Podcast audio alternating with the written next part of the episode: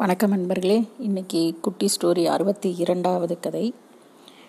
மகாபாரத போரோட முடிவில் தன்னோட நூறு புத்திரர்களையும் பறிகொடுத்து ரொம்ப சோகத்தில் ஆழ்ந்திருந்த திருதராஷ்டன் வந்து கிருஷ்ணர்கிட்ட கண்ணா நான் எந்த ஜென்மத்தில் என்ன பாவம் செஞ்சேன்? எனக்கு ஏன் இப்படி ஒரு தண்டனை? என்னோட நூறு புதல்வர்களையும் இழந்து நான் தவிக்கிறேனே அப்படின்னு கேட்டாராம். அப்போ வந்து கிருஷ்ணர் வந்து பதில் சொல்லியிருக்காரு. திருதராஷ்டரே முந்நூறு பிறவிகளுக்கு முன்னாடி நீங்கள் செய்த ஒரு பாவத்தோட பலனை தான் இப்போ அனுபவிக்கிறீங்க அப்படின்னு. அது என்ன பாவம்னா அப்போ நீங்கள் வந்து ஒரு வேட்டை ஆடுகின்ற ஒரு வேட்டுவராக இருந்தீங்க வேடனாக. காட்டில் ஒரு தாய் பறவையை வேட்டையாடுறதுக்காக அம்பு எய்துனீங்க.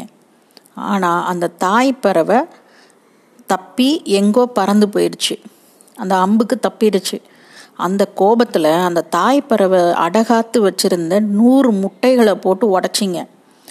அதை அங்கே மறைவில் அமர்ந்து அமர்ந்திருந்த ஒரு தகப்பன் பறவை பார்த்து தவிச்சிருக்கு.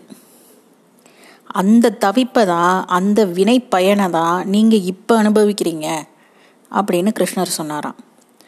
அப்போ திருதராஷ்டர் கேட்குறாரு நான் என்னோட மறுபிறவியிலேயே நான் அதை வந்து அனுபவிச்சிருக்கலாமே. ஏன் முந்நூறு பிறப்பு முடிஞ்சு அதுக்கப்புறம் இந்த மாதிரி ஒரு சோகம் எனக்கு வரணும் இந்த பிறப்பில் வரணும் அப்படின்னு திருதராஷன் கேட்டிருக்காரு.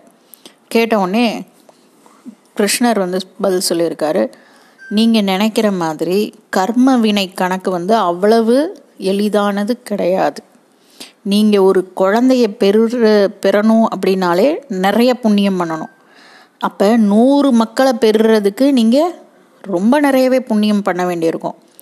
அதுக்கப்புறம் அந்த நூறு குழந்தைகளையும் பராமரித்து வளர்க்குற அளவுக்கு சம்பத்துகள் இருக்கணும். அதாவது நிறைய பணம் காசு கம்ஃபர்ட்ஸ் எல்லாம் வேணும். ஆக அதுக்கும் சேர்த்து நீங்கள் புண்ணியத்தை சேர்க்கணும். அப்போ இது எல்லாத்துக்கும் நீங்கள் சேர்க்க வேண்டிய புண்ணியம் வந்து இத்தனை பிறவி தாண்டி இந்த பிறவியில் தான் உங்களுக்கு அது கிடைச்சிது. அதனால தான் அந்த முந்நூறு பிறவிக்கு முன்னாடி செஞ்ச வினைப்பயனோட அந்த பயனை வந்து அந்த வினையுடைய பயனை இந்த பிறவியில் இப்போ அடுத்த பிறவிலேயே அனுபவிக்காமல் முந்நூறு பிறவி கழித்து இப்போ தான் அந்த இதுவே தீர்ந்துருக்கு உங்களுக்கு. அப்படின்னு கிருஷ்ணர் சொன்னாராம். இந்த கதையில் வந்து இந்த கதை வந்து நமக்கு இது என்னடா கடவுள் என்ன பெரிய ஆடிட்டரா உட்காந்து கணக்கு பார்த்து கர்ம பலனை வந்து தீக்கிறதுக்கு அப்படின்னு நம்ம கேட்கலாம்.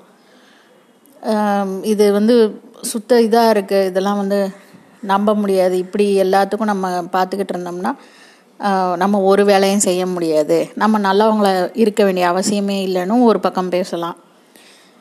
இதெல்லாம் நான் நம்ப மாட்டேன். சுத்த போய் அப்படியும் சொல்லலாம்.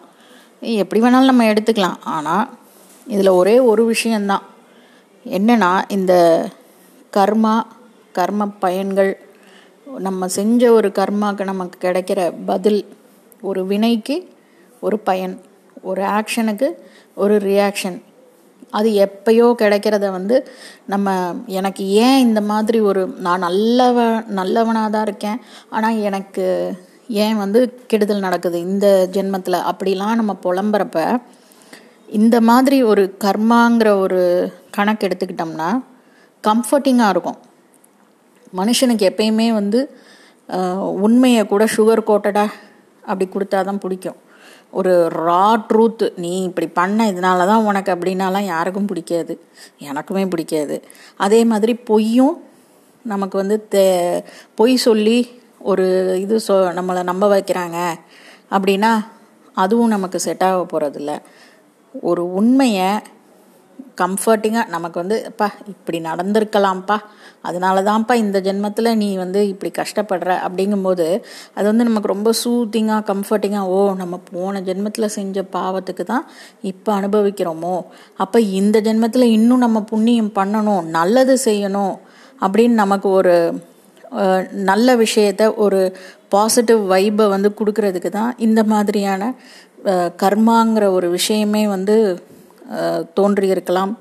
மேபி தெரியல. பட் இது வந்து உண்மையிலே ரொம்ப சூத்திங்கான கம்ஃபர்டிங்கான ஒரு விஷயம் கர்மாங்கிறது. நம்புறவங்க நம்பலாம். நம்மளேனாலும் ஒன்றும் தப்பு இல்லை. யோசிப்போமா?